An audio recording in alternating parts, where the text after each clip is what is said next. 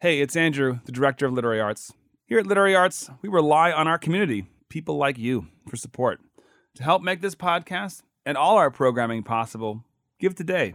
Literary arts.org forward slash donate.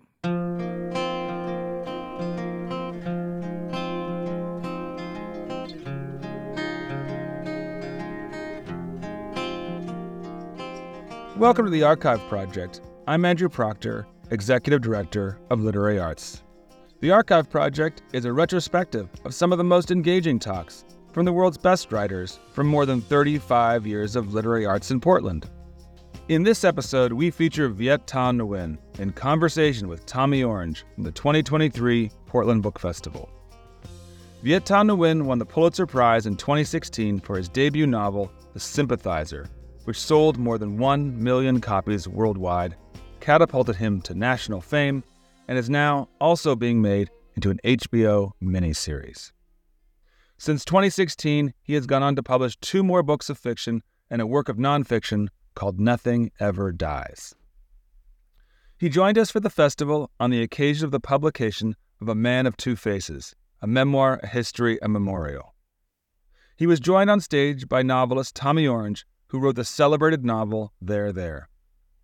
The two dive into a discussion about Nguyen's new book, which is formally inventive and unusual in the sense it's a mix of history, personal memoir, and a biography of his parents, telling an intergenerational story of his family's forced migration from Vietnam to the United States and the deeply personal impact this journey has.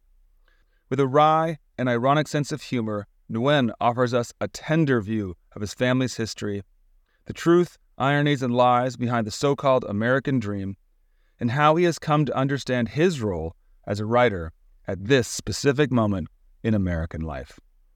Here's Viet Thanh Nguyen in conversation with Tommy Orange at the Portland Book Festival in 2023. Yeah, Portland, Portland Book Festival. So great to be here with Tommy. Thanks, Andrew, for that introduction. Thanks to everybody for coming out on uh, such a rainy day. I guess it's normal weather for you guys, but. Uh, but I'm, I'm, so, I'm so thrilled to be here with, uh, with Tommy. Uh, we've, we've spoken a few times, and uh, we made our first acquaintance, I'd like to say, in Paris over a bottle of champagne. Right? That was, that was great to see you there uh, in Paris with your family. I was pretty starstruck then and am even now. Um, and uh, I think uh, I think I'd like to start just by saying uh, congratulations on writing another beautiful book. I have been in it, you know, these past couple weeks, and uh, it's it's a feat, and um, it's very inventive, and and I loved being in it. You, as in your novels, um, you strike this balance of humor and uh, utter seriousness. Can you talk a little bit about the importance of having a sense of humor uh, when approaching uh, what can be very uh, a very dismal subject? Absolutely. You know, anybody who's known me for the past, well, for most of my life, would have said Viet does not have a sense of humor. Um, and I think that what happened to me was that I, I survived my childhood and my Catholic upbringing and and my uh, refugee experiences by sort of shutting down emotionally, just being a very serious, very controlled person. And having a sense of humor does not get you very far in the Catholic Church, for example. Um, and it doesn't get you very far in academia either, which is my day job. Uh, but then when I became a writer with The Sympathizer, I really sort of started to dig into myself, scrape away some of the, the repression and that had accumulated over the decades, and discovered I actually do have a sense of humor. Um, and that a sense of humor can actually be really, really useful for a writer in at least a couple of ways. One is that it, it, it eases the burden of a serious story. Um, and I'll give you one example of that, which is Anthony Veasna So, who wrote the book Afterparties uh, about Cambodian refugees. Yeah, it's a great book. Um, so there's one moment in, in, Afterparties where the narrator, narrator talks about the sob stories that you're expected to tell if you happen to come from some kind of minority background that people associate with some kind of trauma or tragedy. And then he tells a joke. And the joke is that the narrator's father was a survivor of the Cambodian genocide, and they're watching uh, TV together. They're watching Survivor, the reality show. And the father says, uh, I survived the Cambodian genocide, and this make, means I will win Survivor if I'm ever cast on it. It's a perfect training. And so that's, that's, an, that's an awful joke, but it's really funny at the same time. And I feel that, you know, for those of us who've lived through horrifying historical uh, experiences or our parents did, that being able to laugh about those things is a survival tactic. Um, and then finally, it's you know the laughter in the form of satire is really important for me. So there's a lot of satire in this book and in my novels, because that's how well that's one way we can make fun of power and show how show the hypocrisy and the absurdity of so many abuses of power in our society. So you talk a lot about. Um... Thank you very much. I thought I was very eloquent. Yes. different faces, um, different aspects of your life. Can you talk a little bit about um, Karl Marxism versus Groucho Marxism? I am a Marxist, um, and as I like to say, I'm a dialectical Marxist. Woo! Yes. Uh, I, I, think you in Colorado. I was in. I was in um, uh, uh, was it Boulder, Boulder, Colorado, for the Jaipur uh, Literary Festival. They also applauded when I said I was a Marxist. Only two, only two times this ever happened. Um, but you know, I mean, if you, if, I mean, I, I, I, grew up uh, as being raised in a very anti-communist household and an anti-communist community because I grew up among Vietnamese refugees, and they, for obvious reasons, did not like communism. Still don't like communism. And in fact, uh, many of them think I'm a communist. I know because my students tell me who are Vietnamese, like my, you know, these, these Vietnamese students who take my classes, yeah, my parents think you're a commie. And um, another young Vietnamese American woman said to me recently at an event, You're the second most hated person in my parents' household. The most hated person? Joe Biden. Uh, yeah, so, and I'm okay with that. You know, I'm, I'm okay with that. Uh, and but uh, but you know if but yeah I've, I've, read a lot of Marxist theory and I've certainly thought about what happens with Marxism in actually you know situations. And uh, Marxism is great in, in a lot of ways, but when you put it into implementation, some terrible things can happen. So the dialectical part of Marxism is really important for me because you know Karl Marx, not the funniest guy around. Um, so Groucho Marx became a real inspiration for me um, it reminded me of certain things. For example, after, after the success of, of my book, and maybe you've seen this with the success of your book as well, I started to get invited to all kinds of clubs that I was never invited to before, very elite clubs. Um, and so in this book, there's a reference to how I got invited to, you know, um, a, a, very elite club in Los Angeles uh, to, to give a talk in the Ronald Reagan room and the, the room was decorated with portraits of great white men like Clint Eastwood. Um, and I, I, thought about that Groucho Marx line wouldn't want to be invited to any club that would have me. And I thought that's absolutely true uh, as a satire and as a class critique. So Karl Marx and Groucho Marx, that is my dialectic, you know, because I think Karl Marxism would benefit from the humor of Groucho Marxism, and Groucho Marxism, as funny as it is, would benefit from the class critique of Karl Marx.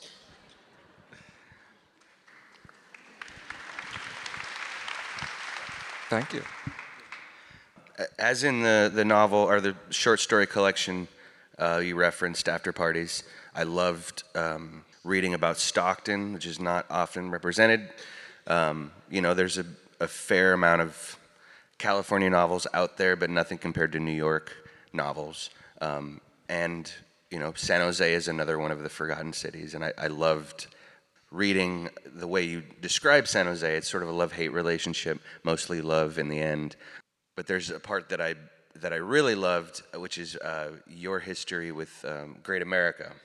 If you could just tell everybody, Great America is a, um, for those of you that don't know, it's an amusement park in, uh, near San Jose. I think it's technically Santa Clara. Could you tell us the story about how you got fired from Great America? Yeah. Oh, I love that story. Uh, and yeah, I mean, uh, you know, you write about Oakland, and I write about San Jose, and and when I was growing up, I I, I thought uh, the only thing that anybody knows about this city is, do you know the way to San Jose? You know, the the Dionne uh, Warwick song, uh, and even she hated that song. You know, it was like a number one hit, and she hated it, and that was the only thing people knew about San Jose. Um, and uh, I, I, when I was in high school, I was 16. I was going to an all boys Jesuit college preparatory and Great America came recruiting. Um, and I thought, wow, I, this would be my chance to find a girlfriend if I worked at Great America. And so I did, in fact, start working for Great America that summer of my, of my uh, 16th year. And uh, we, we were paid $3.35 an hour, minimum wage. And our job was to run the rides. So these 16 year old kids being paid $3.35 an hour are in charge of these rides. And the ride that I was in charge of was called the Tidal Wave, which is a roller coaster where you're, you're in a row of cars and you're shot at extremely high velocity into a loop. And then it goes backwards in the loop again. And so our job as 16 year olds was to make sure you were strapped firmly into your seat so you wouldn't fall out and die. And of course, I was looking for a girlfriend, so I was not really paying that much attention. And then one, one day, one of my coworkers, you know, 16 year old kid probably, said, Watch this. And he gets in, and first of all, you're not supposed to ride the rides when you're working, but he got into the, into the car and he didn't put the shoulder, he didn't put the lap bar on. And, the, and then, he, and, and, then the, the, we fired off the, the, the roller coaster. He goes into the loop once, out of the loop once. He comes back, he hasn't fallen out to his death screaming. And he gets out and he says, centrifugal force. You know? And I was like, oh, cool. Uh, and then I did it. And everybody did it on the ride. And I'm a coward. So this, I was, I was really either really brave or really foolhardy. I think it was the latter. Um, so we were doing this repeatedly when you're not supposed to do it for safety reasons, but also when you're in uniform. And by the way, my uniform, because we worked in Yankee Harbor, my uniform was a tricorn hat a polyester shirt with a ruffle, black bell bottom pants, and a cummerbund because we were, you know, pirates or, or Yankees or whatever.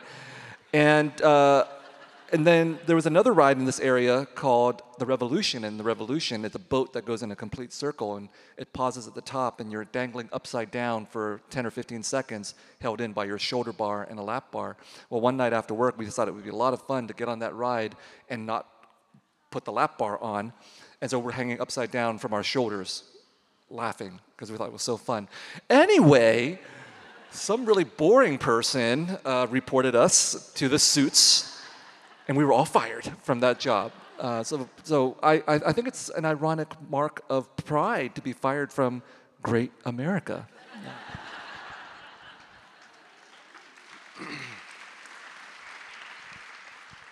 I was looking for a joke about how to make Great America great again, but I couldn't find it. Um, in the audiobook, you uh, made the choice, or you and the producers made the choice to bleep out uh, Trump's name. Could you talk a little bit about that choice? And um, it's a really kind of a visceral experience as you listen, um, as you hear it as a sort of curse. Yeah. Um, well, I, you know, I, I, recorded the audiobook uh, because I thought it was really necessary since it's such a personal work and because it requires French and Vietnamese, and I can do those languages as well. In the book itself, when you read it, there's some stuff about the, the politics of the, uh, of the Trump administration, that time period, which I took very personally, um, you know, specifically around uh, the, the border I mean, there was many things to be upset about for, for a person of my politics, but when when we when we as a country decided to uh, detain families at the southern border and then separate them and put children into cages and camps and, and all of that, um, I just was very angry. And the reason I was, besides humanity, the reason I was angry was because my son turned four in 2017 when this administrative policy was happening. And when I was four, I was separated from my parents as, as, a, as a refugee. So all these memories came flooding back about how traumatic that separation was and about how I knew that I was traumatized by being separated from my parents benevolently for a few months. These children and their, their, their, their, their parents, their families would be scarred forever by what happened to them. So I was really outraged by that and by other things. And so when it came time to write about this particular part of American history and I wrote Trump's name down, yes, there's there is it's redacted. You don't actually see the name. And on the one hand, that's really petty, I guess. On the other hand, I think, oh, thank you. Uh, you're petty too. Okay, that's good.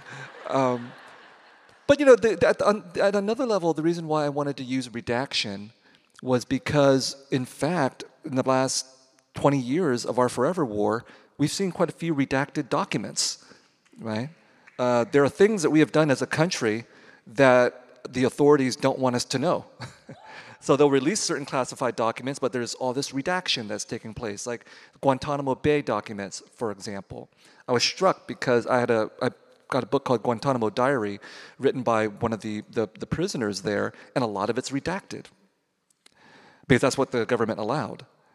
And so for me to redact the name in this book is not an act simply of pettiness, but it's also my reference to the redactions of American foreign policy, the redactions of our documents, the redactions of our, of our own consciousness.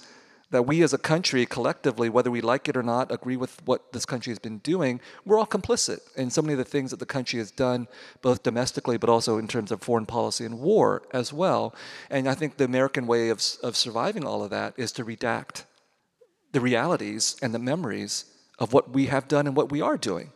And so that's what it's symbolic of in the book.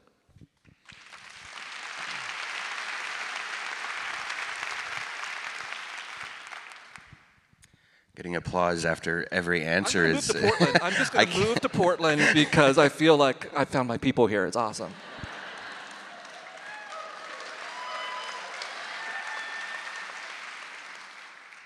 So, uh, formally, you do a lot of really interesting things in the book.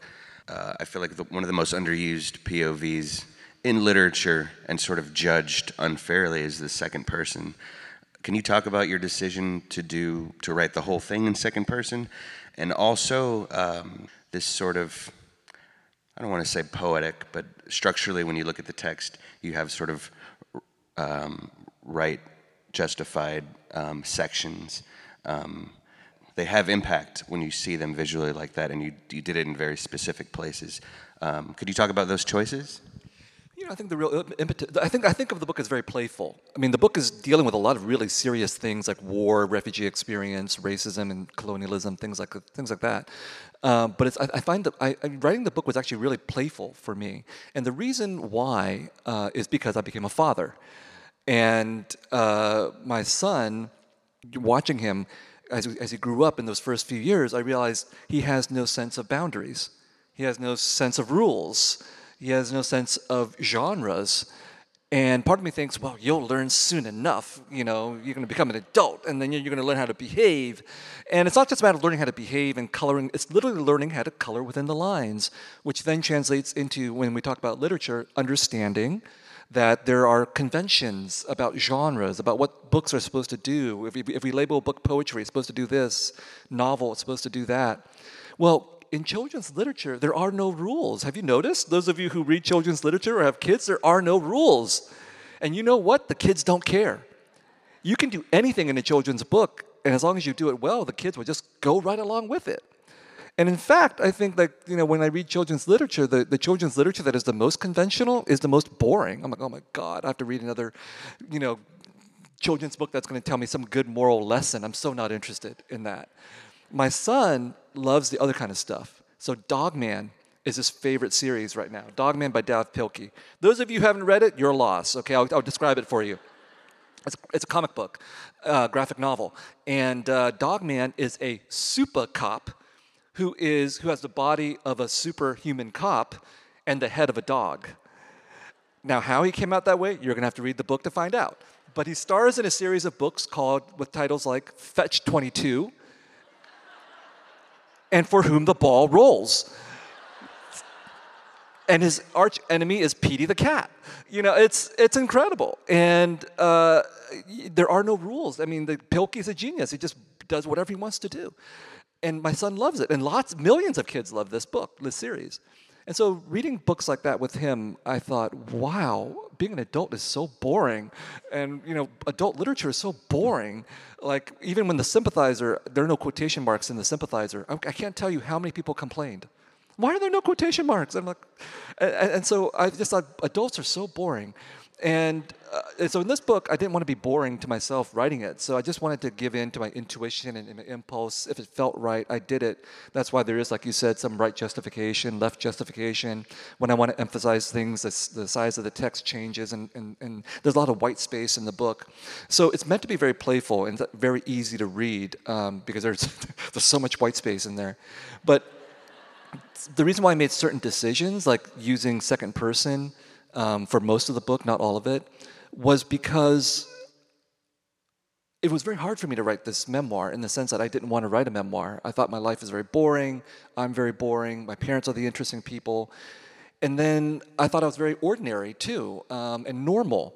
And when I told my wife that, she said, No, you're not normal. you know, who are you going to believe, my wife or me? So, uh, and so, but I realized in order to write this memoir, I would have to figure out why I wasn't normal. What were the what were the, the self deceptions that I had engaged in my entire life, and the the way that I did it was to think of myself as this man of two faces, me and myself, and that I had to interrogate myself, and that's where the you comes in. So I'm talking to myself much of the time through uh, through the book. Now I feel like if they don't clap, it's going to be read as like a disappointment. they're setting themselves up to have to clap now. Um, in a lot of ways, the book is also about you becoming a writer. One of the chapters you wrote is called uh, Portrait of the Writer as a Young Fathead, um, which I love. I think there's a parallel universe where you sort of got stuck somewhere in capital T theory or as an academic. Can you talk a little bit about and you do in the book, uh, the transformation of you becoming a writer in the sense of like a fiction writer and this playful writer of this inventive memoir. Can you talk about that transformation? By the way, the reason why I say portrait of the writer as a young fathead is I show you a photograph of myself and my brother, and it's the only photograph we have together from Vietnam because that was a photo my dad was carrying in his wallet when the final invasion of, the, of, of South Vietnam happened and we had to flee the country. And so there's one wallet sized photo of my brother and me. He's probably eight or nine, and I'm two or three. And my head is as big as his head. So that's never changed. Um, and then, um, you know, when I, when I got to the United States, uh, I, I was watching my parents undergo all these terrible experiences as refugees. Uh, and how, how I survived being an eyewitness to their trauma was to just go to the library a lot and read a lot of books. And those stories saved me and made me uh, made me a reader. And what made me into a writer was that in the third grade, our school teacher said, oh, We're all going to write and draw our own books. And so I was eight years old, and my book was Lester the Cat. Lester was an urban cat, stricken with ennui. Bored with city life he fled to the countryside. There, in a hay strewn barn, he found love with a country cat. The end. Uh, yeah, and you know, this unexpectedly, the San Jose Public Library gave Lester the cat a book award. And I'm forever grateful to the San Jose Public Library for encouraging me and setting me on the path to more than 30 years of misery in trying to become a writer and uh, and you know what happened on that 30 years of misery during that 30 years of misery is that I became an academic. I mean, I I had to get a job. My parents had no idea I wanted to become a writer. I never told them that, and so instead I told them that I was going to become a doctor. And said, "Really?" And I said, yeah, "A doctor of English." they were sorely disappointed at that point, but at least it was a job. That much they understood that I was a professor and I think I became an academic, uh, you know, a literary scholar, a cultural critic, someone who did a lot of theory, because uh, academic knowledge allowed me this idea that I could master the world, that I could master the text, and that I could be invulnerable. Because if you're an academic and you show any vulnerability, you're dead. It's like blood in the water. All the other academic sharks will get you. So to survive in academia, you really have to be invulnerable. And I needed that. I needed to pretend that there was no weakness or damage or anything that had happened to me because of the refugee experience. And so then to become a, a writer, uh, part of that misery was to unlearn all of the academic theory, unlearn all of the deadening prose. So, for example, the first book I wrote, Race and Resistance, is an academic book. My, my high school best friend got a copy and he said, um, Yeah, I keep it by my bed on my nightstand to help me fall asleep. you know? And so I thought, okay, I, I, I would like to write books that don't make people fall asleep. And it took a long time, all that misery, to develop that voice as a writer, to really, again, excavate burrow deep inside, both to learn the art, but also to discover the vulnerability and the emotion that I think is necessary to be a writer. See, no clap. And that sounds They loud now. It yeah, sounds okay. loud to not clap. You you should not do it out of obligation or pity.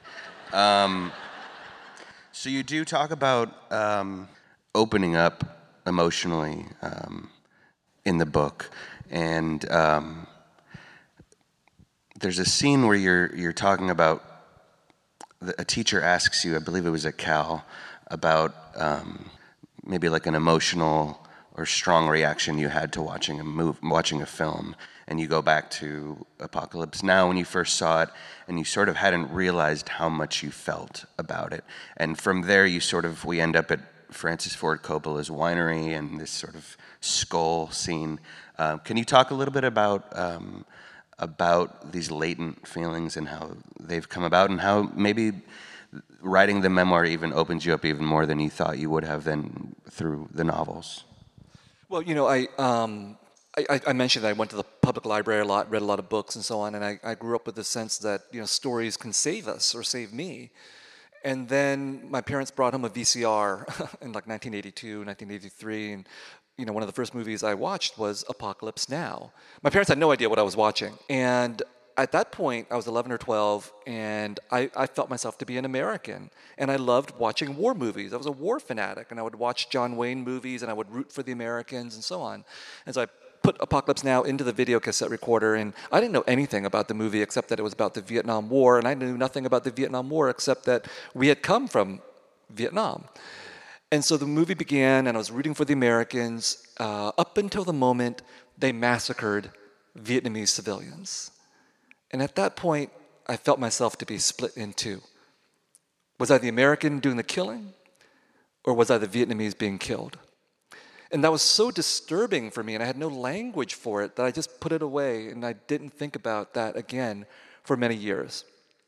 And I internalized those images that I saw, not just in Apocalypse Now, but a bunch of other American movies about the Vietnam War um, Full Metal Jacket, Platoon, Rambo, and so on. Internalized it so much, and not just me, but I think a lot of Asian Americans of my generation saw these images, and they were disturbing. Um, so much so that a few years later, I went to high school at a primarily white high school, but there were some of us who were of Asian descent. And, but we didn't have a language for ourselves. You know, we didn't know that we were Asian Americans. So every day we would gather in a corner of the campus, and we would call ourselves the Asian Invasion. That was the only language we had for ourselves, was this racist pejorative. And of course, the joke was on us because Asians have never invaded the United States. If anything, it's the United States that has invaded Asia. Um, but I couldn't put that into words until I was in college, and then you know took this class, and I, the, the professor asked us to describe a, a movie scene that was important. First scene that leaps to mind is that moment in Apocalypse Now, and as, as, as I described that scene to the class, I found myself shaking with rage and anger, even after all those years. And that's when I realized that stories have the power to destroy us as well. If stories have power, they can do they can both save and destroy.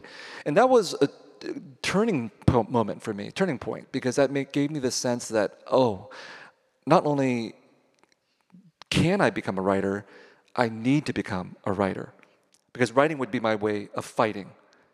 And then by the time I finished writing this book, I realized writing was also my way of grieving as well.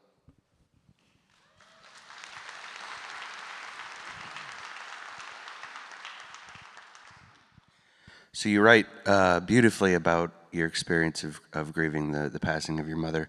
Do you feel like it was only possible to write this book after she after she passed? So my mother passed away in 2018, and this book is very much about her and what she went through. And you're absolutely right. I think, I think that I never would have been able to write about her uh, before her death. Um, so what happened, you know, in so in one sense, this I wrote this book during the pandemic, so it took two years to write. In another sense, it took me 30 years to write this book because the first words of this book the idea of it I wrote when I was an undergraduate at, at Berkeley. So what happened was I was 19 years old and I, I took a nonfiction writing seminar from the writer Maxine Hong Kingston. Yeah. Good. I'm glad you know her. Author of The Woman Warrior, Chinaman, you know, important books like this. Um, but what did I care? I was 19 years old, and every day I would, I would go to class. Uh, in a class of 14 students, I would sit this far away from Maxine, and every day I would fall asleep. Maxine uh, has told me to my face that I was the worst student in the class. Um, everyone else got an A, I got a B plus, otherwise known as an Asian F. Um, at the end of the semester, Maxine writes everybody a letter. In her letter to me, she tells me, "You should go seek counseling," um, which I never did. I became a writer instead.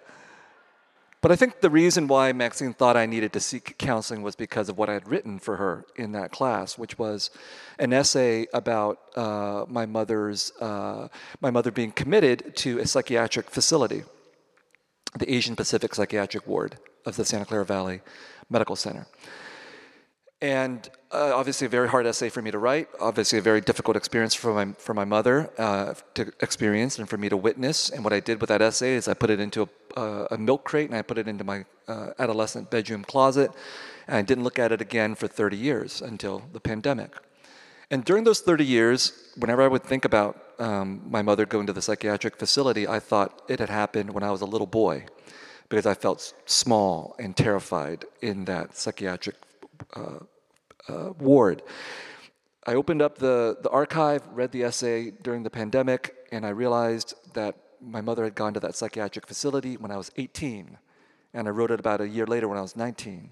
So even as a young adult and then as an adult, my, I had deceived myself, or my memory had deceived me.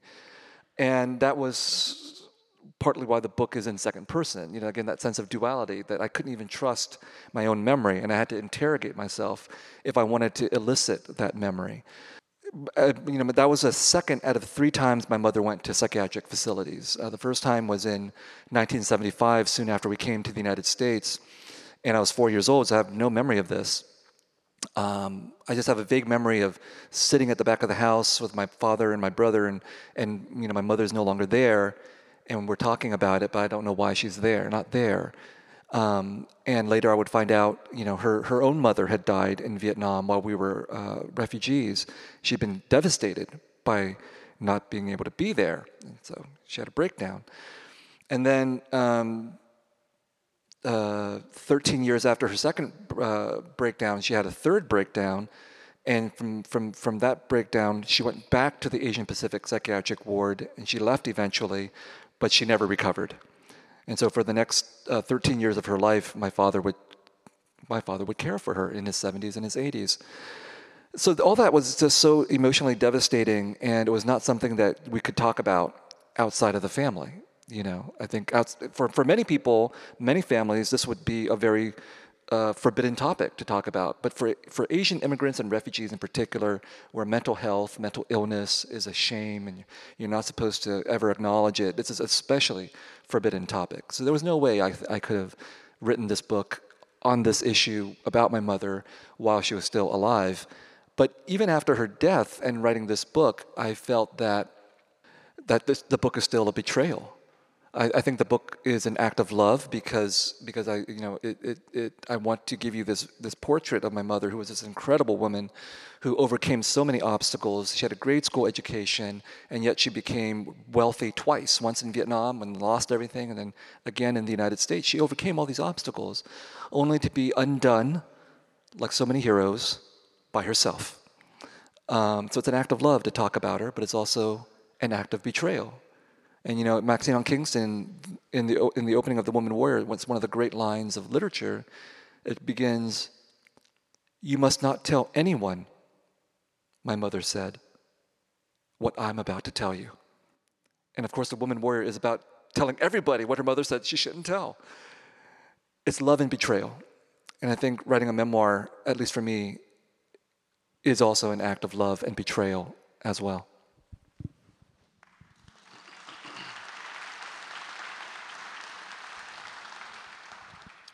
So the book opens up with a kind of uh, if there was a biopic um, question, and you sort of um, go in and out of that, the idea, and, and, and you talk about film and representation a lot. Can you talk about the, the importance of representation um, and also tell us a little bit about uh, the adaptation of The Sympathizer, which is coming out next year and has Robert, has Iron Man in it, basically.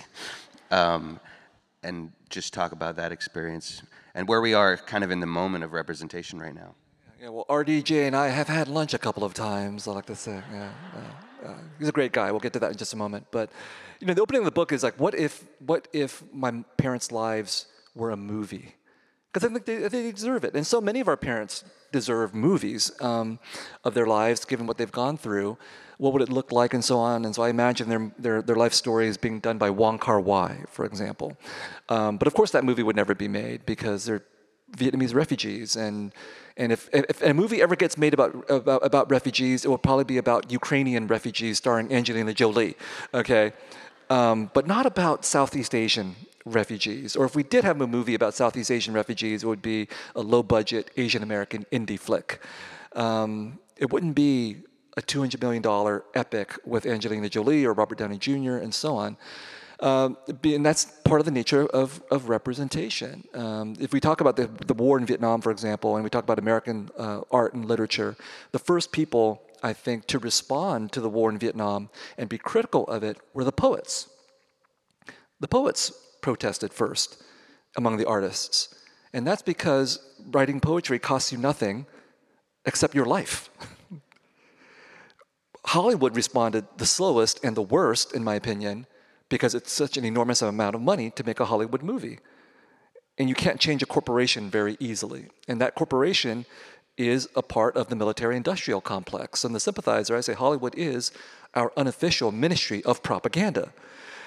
And so, what does that mean then for someone like me to contest Hollywood's version of the Vietnam War and then find myself in Hollywood making a TV series about the Vietnam War? It's a real problem in a lot of ways.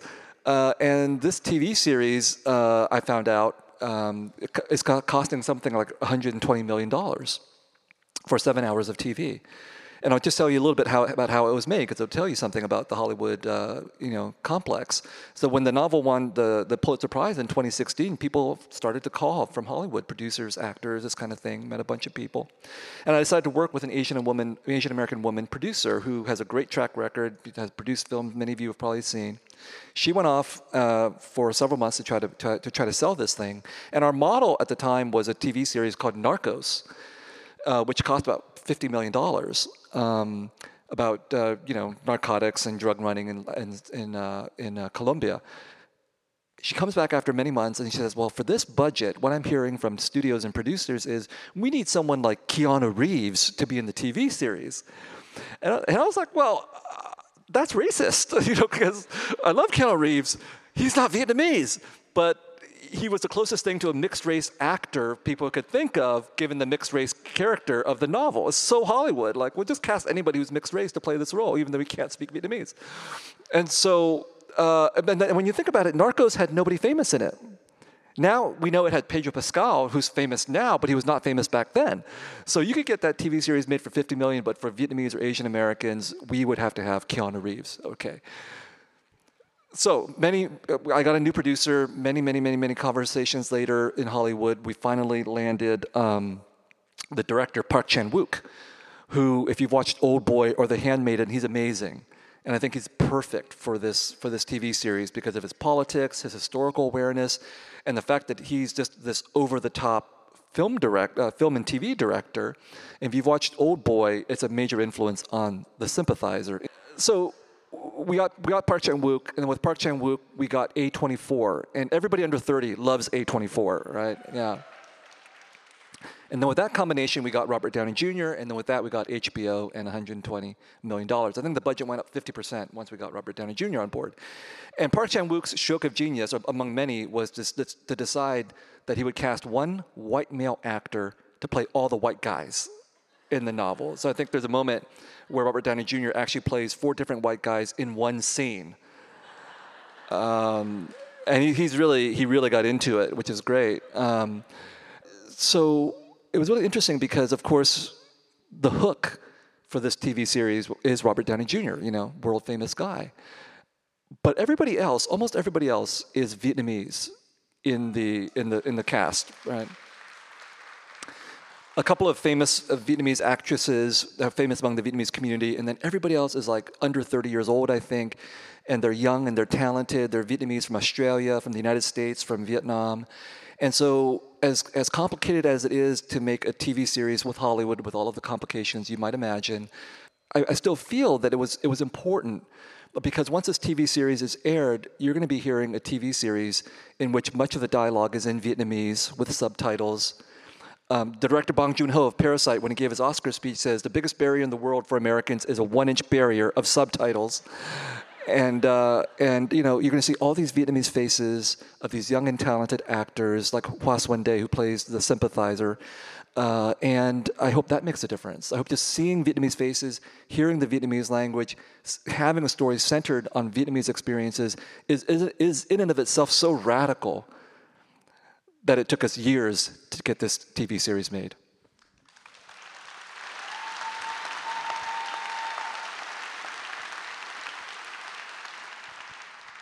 Have you been able to see it yet? Have I been able to see it? I've watched two episodes in rough draft form, but when you watch that, it looks great. However, there are no there are no special effects.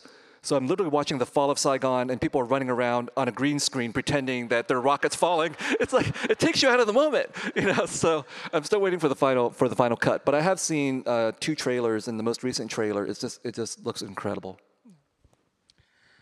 So you do something um, really kind of radical, and and um, the the way that you do it, you just executed it so well in the book. It's a kind of unification of the othered in America, and it feels like such a natural thing to do to to find our common ground. Um, but the way that you do it is is just so clear um, in the face of like something that's obvious, the op- sort of open lie of white supremacy that's ongoing now and unending. Can you talk a little bit about your decision to to make this through line? Um, I especially appreciated all of the inclusion of of uh, Native people and and our experience of being Americans, and you know, you really found a lot of connective tissue that sort of seems obvious once you read it, but you don't really hear a lot of people talking about how much we have in common. I'm in the middle of reading a book called Writing and Being, which is Nadine Gordimer's essays that she delivered at Harvard.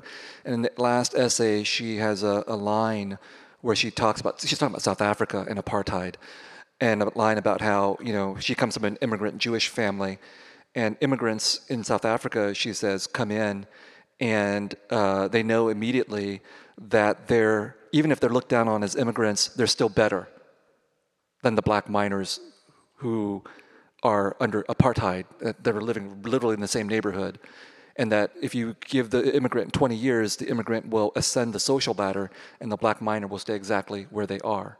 And this is how you get the immigrant to accept the system of colonialism and apartheid.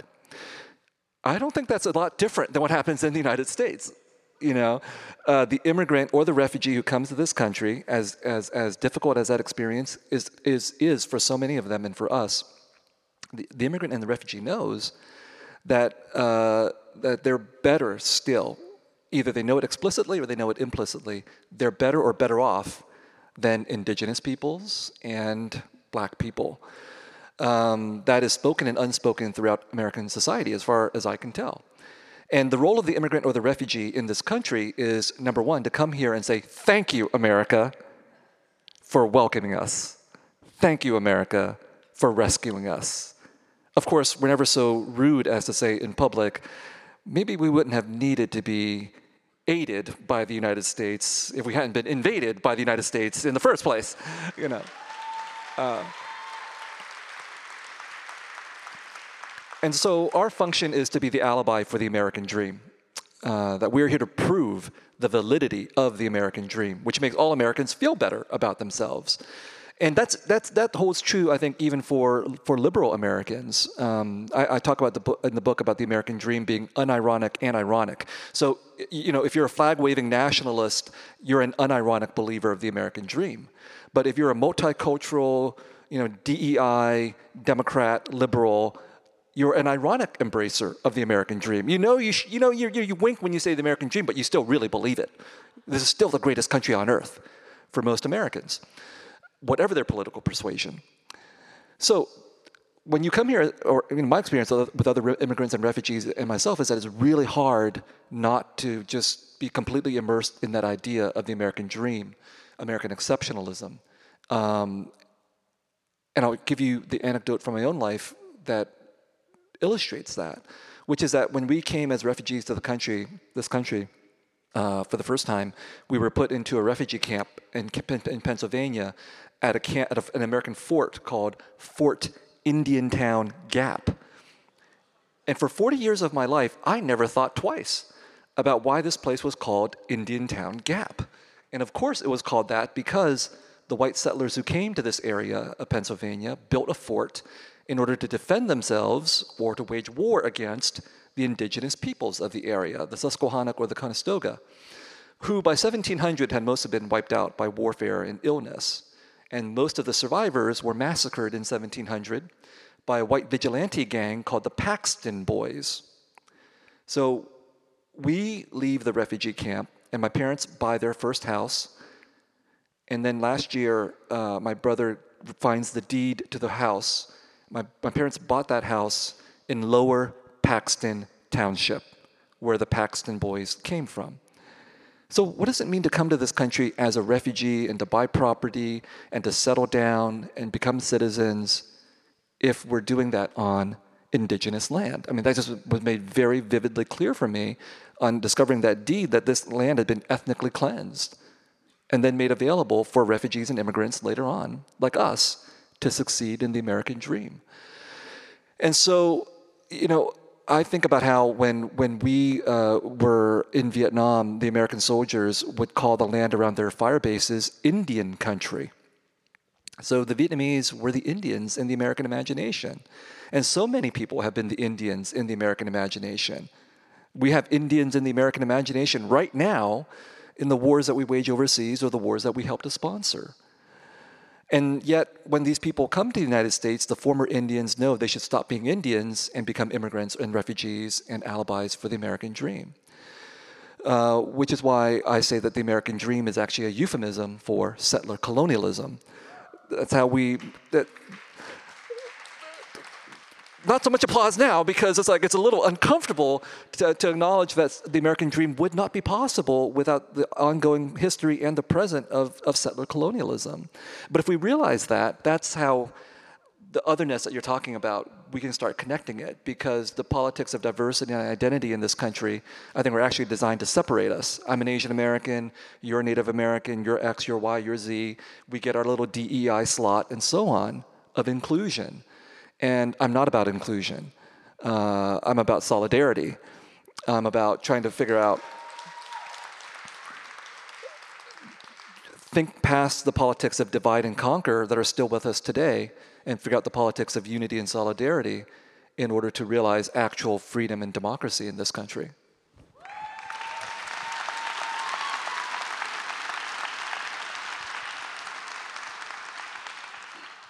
There's an extra progressive pocket right here.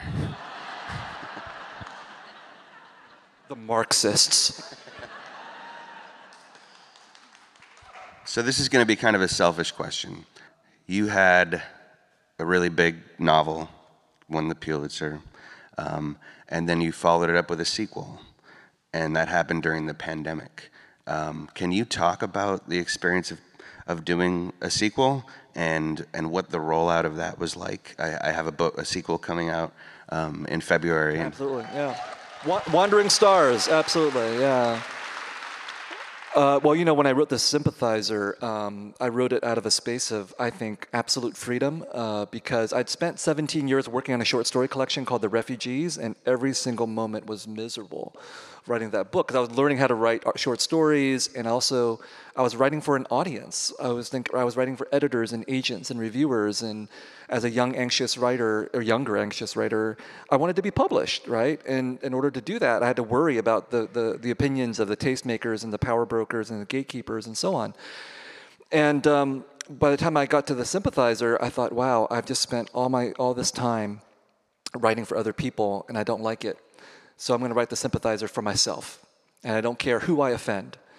Um, and so, in fact, in, in, in, the sympathizer, there's something to offend everyone if you choose to be so offended. Um, so I've, I've gotten criticisms from Americans who thought, find me anti-American. I've gotten criticisms from uh, Vietnamese Americans who find me communist. And then I've gotten criticisms from the Vietnamese government who find me anti-communist. You know, and so when I wrote this, the, the sequel, The Committed, the, obviously the big question was, who else is there left to offend? And the answer obviously was the French. And so we were colonized by the French, and the French, as far as I'm concerned, got off easy. Uh, because the Americans, at least for everything that the Americans did in Vietnam, they documented it all. Like all the photographs, all the war movies, everything, TV, newscasts. So, ironically, it's been Americans who broadcast to the entire world through the American culture industry that this was a bad war. So, you can go anywhere in the world, and people are like, oh, yeah, the Vietnam War, that was a terrible war because we watched Apocalypse Now.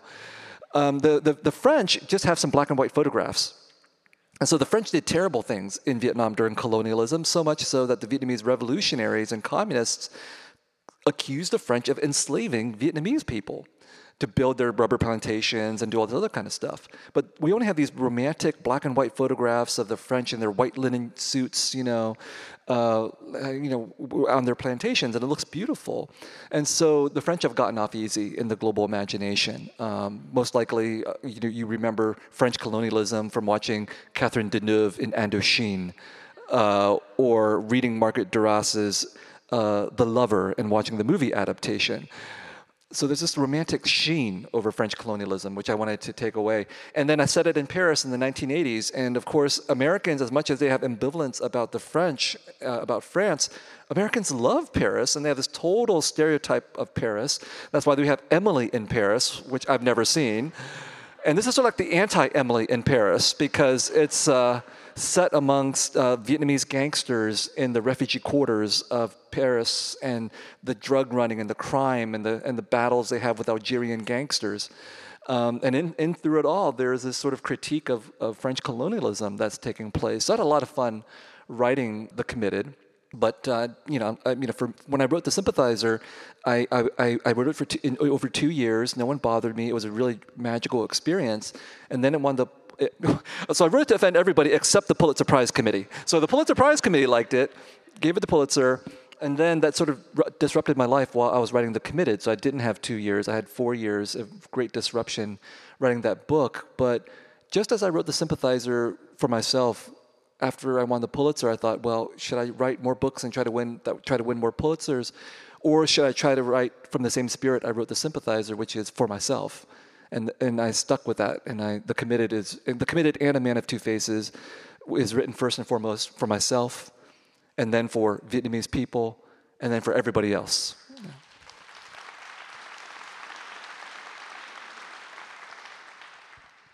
The book is largely a meditation on memory, and you really um, make through language make us think uh, about the word remembering. This is a really important word in the book. Can you talk a little bit about, about why you wanted to really like hammer in this idea of remembering? So in Toni Morrison's Beloved, uh, you'll remember she comes up with a concept that she calls rememory. Um, this idea that the past is not past, it's still still with us. And in the world of Beloved, what that means is that there are real ghosts wandering the land. The plantation of slavery, the, the slavery plantation, the slave plantation, even though it's officially over, is still there, waiting for the formerly enslaved to trip across it. Rememory. And so I, I, I took that idea and I thought about how, for those of us who have been subjected to racism uh, in many ways, sometimes we like to say that we're invisible uh, because of racism, and that's true. But I also like to think that we've also been hypervisible all the time. So if you watch Vietnam War movies, for example, you'll see that the Vietnamese people are not invisible, we're visible all the time in these movies. But we're, we're seen and we're seen through all at the same time. It's never that we're not seen, we're seen through. And we're seen through in the way that we are subjected to all kinds of horrifying stereotypes, but also in the way that we're, we're killed on screen or raped on screen. And so we're being dismembered on screen. And so for me, it's, it's not just that we're dismembered, we're being disremembered. We're being seen and seen through. We're being remembered and forgotten all at the same time. That's the pernicious power of this kind of ideology that manifests itself in racist, sexist representation and misrepresentation.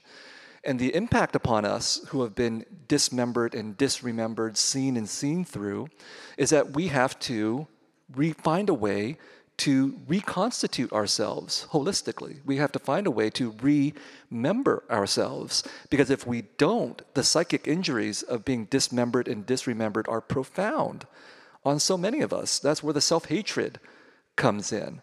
That's where the sense of distortion comes in.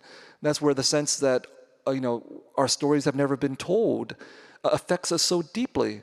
Uh, at the deepest level, affects us by, by making us feel that our stories aren't worth being told. And so the act for me in this book is not just an act of literally remembering things that have happened, but remembering my body, remembering my mind, remembering my feelings, remembering the Vietnamese refugee community, re- remembering us because, in fact, I think history blew us up. History blew us up and scattered 4 million Vietnamese refugees all over the world. We live, we live in fragments. And in any country you go to where we live, we are constantly being disremembered. And so this book is my attempt to remember us. Beautiful. Thank you, Tommy. Such a pleasure to talk to you. Thank you, Portland, for being such a great Marxist audience. Love you guys. That was Viet Thanh Nguyen in conversation with Tommy Orange from the Portland Book Festival in 2023. This has been Literary Arts, the Archive Project. It's a retrospective of some of the most engaging talks from the world's best writers from more than 35 years of literary arts in Portland. The Archive Project is produced in collaboration with Oregon Public Broadcasting. To hear more, subscribe wherever you get your podcasts. Our show is produced by Crystal Ligori and Matthew Workman for radio and podcast, with oversight by Amanda Bullock and support from Liz Olafson and Alberto Swem, and I'm the executive producer. Special thanks to Literary Arts marketing staff Joe T. Roy and Hope Levy, and the entire Literary Arts staff, board, and community. The show would not be possible without them. Thanks also to the band Emancipator for our theme music, and thanks to all of you for listening. I'm Andrew Proctor, and this has been another episode of the Archive Project from Literary Arts. Join us next time and find your story here.